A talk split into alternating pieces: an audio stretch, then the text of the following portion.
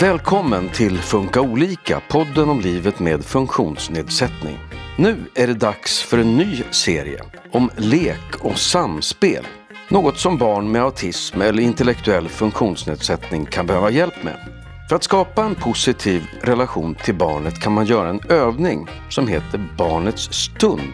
Det ska vi prata om idag. Men vi börjar med lekens betydelse för utvecklingen.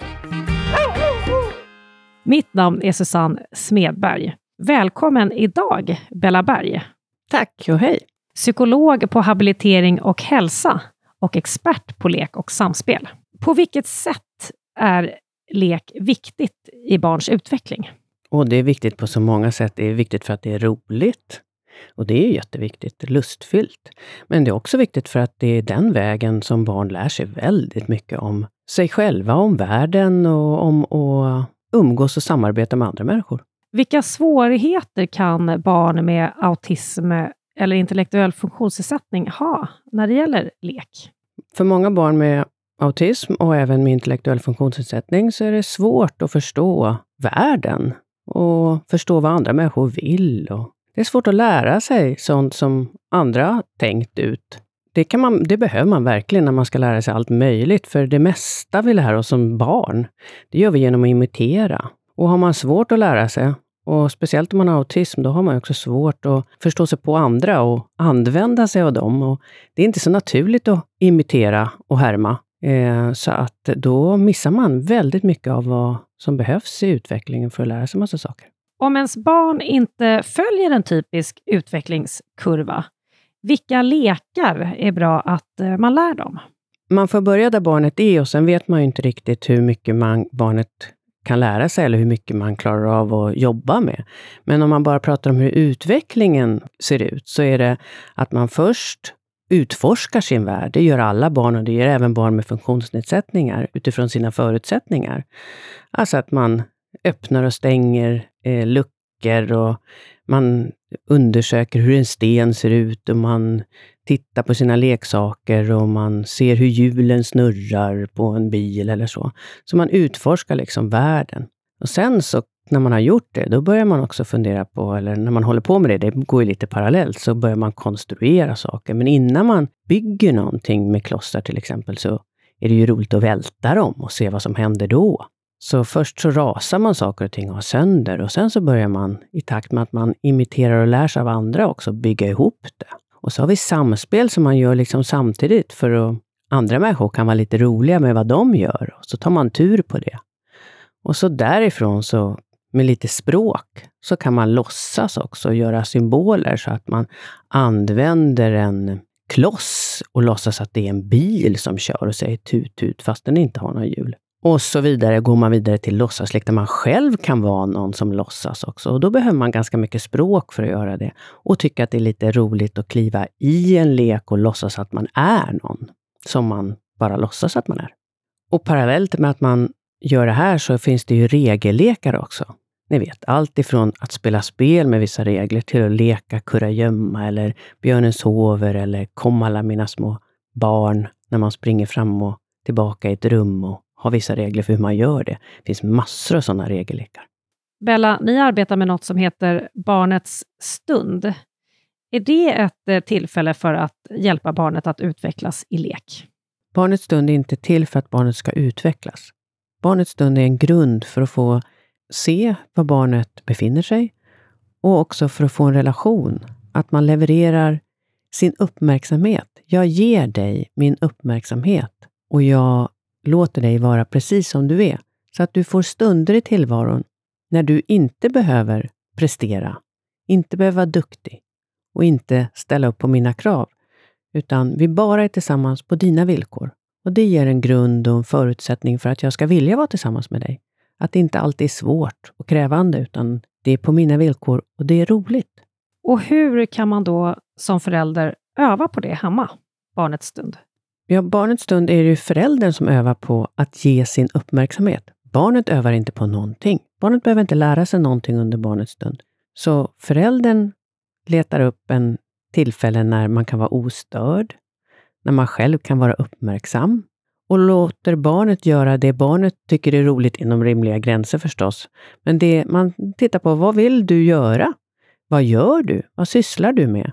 Och mycket av det barnet gör är ju i barnets värld en lek.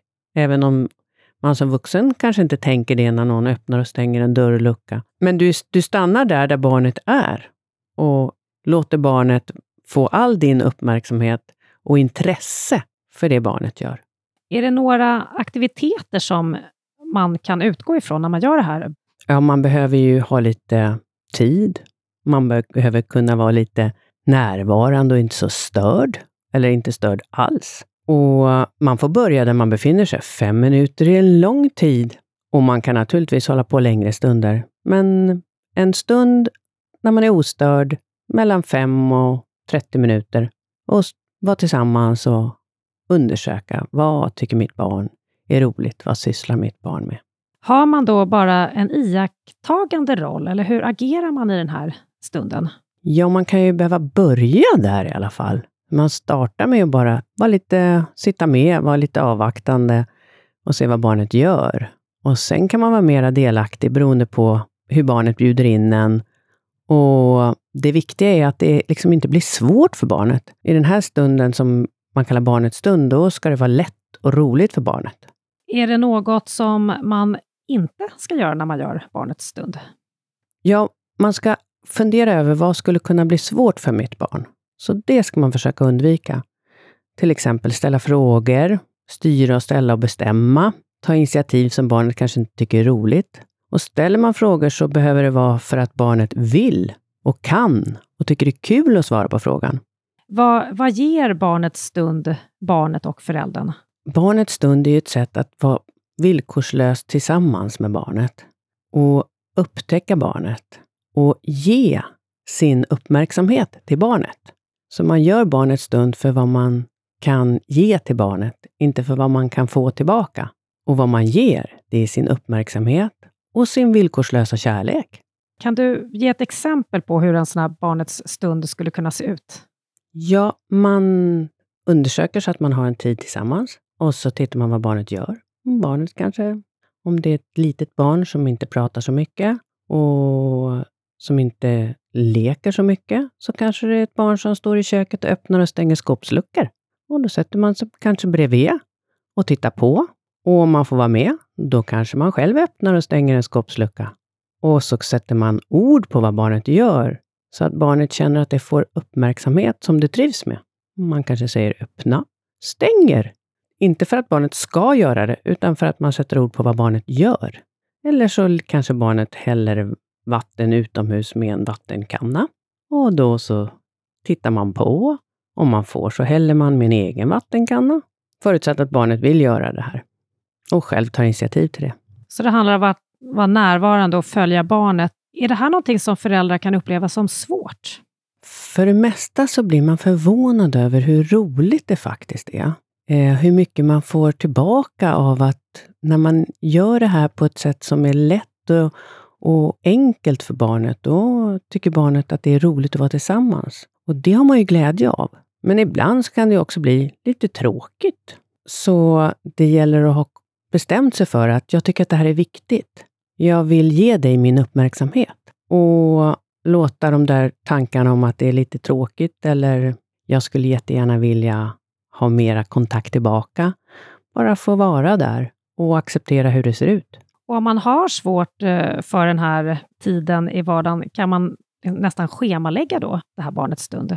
Ja, överhuvudtaget så är det så med våra liv att ju, det är svårt att få ihop det. Så först måste man bestämma sig för att man vill och sen behöver man ju planera så att det finns en alltifrån 5 till 15 minuter. Men om man planerar för mycket, då blir det också en himla tröskel och det känns som att nej, men nu har jag inte tid, nu har jag inte tid. Så det gäller ju också att passa på. Fem minuter är jättemycket uppmärksamhet. När man ser att barnet står där och leker med sina bilar eller tittar och bläddrar i en bok. Så sätter man sig bredvid fem minuter och är uppmärksam, så är det väldigt mycket tid för barnet och för en själv. Om man har ett barn som inte alls är intresserat av att umgås på det här sättet, hur gör man då? Då börjar man där man är med att observera och vara avvaktande en liten stund till. Och man får ta vad man får. Om man har större barn som har en erfarenhet av att det är lite svårt det där med andra människor. De har vant sig vid att de är lite krävande och jobbiga ganska ofta. Då har man lite längre startsträcka. Och då kan det vara så att man får hänga i dörröppningen en stund. Eller att när barnet säger någonting, frågar någonting, berättar någonting, visar någonting, så släpper man disktrasan och så hänger man på fem minuter. Finns det tillfällen då det är bra att avsluta barnets stund, om man är i den, så att säga? Ja, när man själv inte kan bevara uppmärksamheten längre, så kan man ju fejda ut lite grann och avsluta. Och det här beror ju alldeles på, ibland behöver man sätta en klocka och säga nu, nu är, har jag tid att vara med tillsammans med dig den här stunden. 30 minuter eller vad det är för någonting. Men sen kan man också behöva avsluta barnets stund om det går åt fel håll. Barnet börjar göra någonting som man faktiskt har svårt att acceptera. Och då kan man ju få avbryta om barnet kastar saker eller gör någonting som man inte tycker är okej. Om man har ett barn med funktionsnedsättning är det mycket saker man kan behöva öva på. Hur skulle du säga att barnets stund är viktigt i förhållande till annan övning? Barnets stund är ju grunden. Det är då man bygger liksom relation och allians. När man inte kräver någonting, utan jag är bara här för din skull. Jag kärleksbombar dig en stund med min uppmärksamhet. Så det är grunden för att bygga en relation. Och Många föräldrar berättar att det här, det här har man, när man börjar göra det här, så får man en helt annan relation. Och det ger så mycket glädje tillbaka. Och det ger också förutsättningar för att få... Det är så mycket som man måste styra och ställa med barn när man ska ta dem igenom utvecklingen. Det är så många saker som man måste göra. De blir mycket lättare att få till när man gör barnets stund då och då. Några gånger i veckan, när man har möjlighet. Om man inte har övat på det här och, och lagt grunden för barnets stund när barnet är litet, kan man eh, göra det även när barnet är äldre? Barnets stund kan man alltid börja med. Det är ju någonting som alla föräldrar har gjort någon gång och säkert gör då och då utan att vara riktigt medvetna om det. Eh, så att barnets stund kan man börja med när som helst och återuppta när som helst. Och det behövs genom hela barnets utveckling. Eh, och det behöver alla människor. Det är ett sätt för att bygga en bra gemenskap och en bra relation. Så man får ta det där man är. Det här med eh, mobiltelefoner och läsplattor, är det ett sätt att göra barnet stund om barnet till exempel eh, kollar på sin läsplatta eller TV och egentligen inte är så uppmärksam på resten av sin omgivning? Grejen med barnets stund är att man får börja där man är, alltså vilka förutsättningar man har. Och syftet är ju att det ska, barnet ska uppskatta att man är tillsammans. Att jag, till, jag som förälder eller som vuxen tillför någonting. I början, så om man inte har gjort det här och om barnet känner sig lite avig, då får man ju vara mycket mera passiv. Och då kan det vara så att man får börja med skärmtittande. Men om man stör barnet när man tittar på skärm, eller om barnet inte ens noterar att man är närvarande, då blir det ju inte så att man levererar och ger någonting till barnet. Och det här är jätteolika och man får titta efter hur det är. Jag vet en förälder som jag pratade med ganska nyligen som tittar på eh, Astrid Lindgren-filmer tillsammans med sitt barn och barnet tycker att det är jätteviktigt att man sitter med. Och man får liksom sitta nära och man får uppleva tillsammans och barnet tittar på en och tycker om att ha en intill. Då ger man ju barnet någonting. Men om barnet egentligen bara tycker att man är i vägen, då kanske man ska försöka se om man kan hitta någon annan aktivitet att göra ihop. Så det är samspelet också som är viktigt här? Ja, att man får ge barnet någonting och kan glädjas åt att barnet eventuellt ger någonting tillbaka. Räcker det att göra barnets stund med sitt barn? Eller behöver man gå vidare och introducera andra typer av lekar också? Man kan väl säga att barnets stund är ett sätt att bygga relation. Men det finns ingen utveckling i barnets stund. Man kräver ju inte och man driver inte utvecklingen. Så vill man skapa mera utveckling i lek, då behöver man göra andra saker också.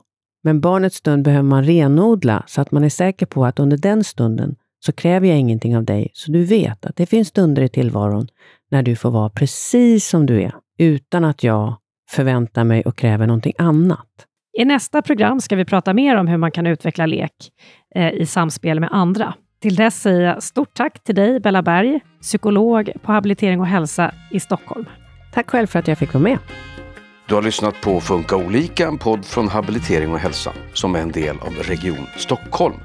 I nästa program är Bella Berg tillbaka. Då ska vi prata om hur man kan öva på samspel. Missa inte det!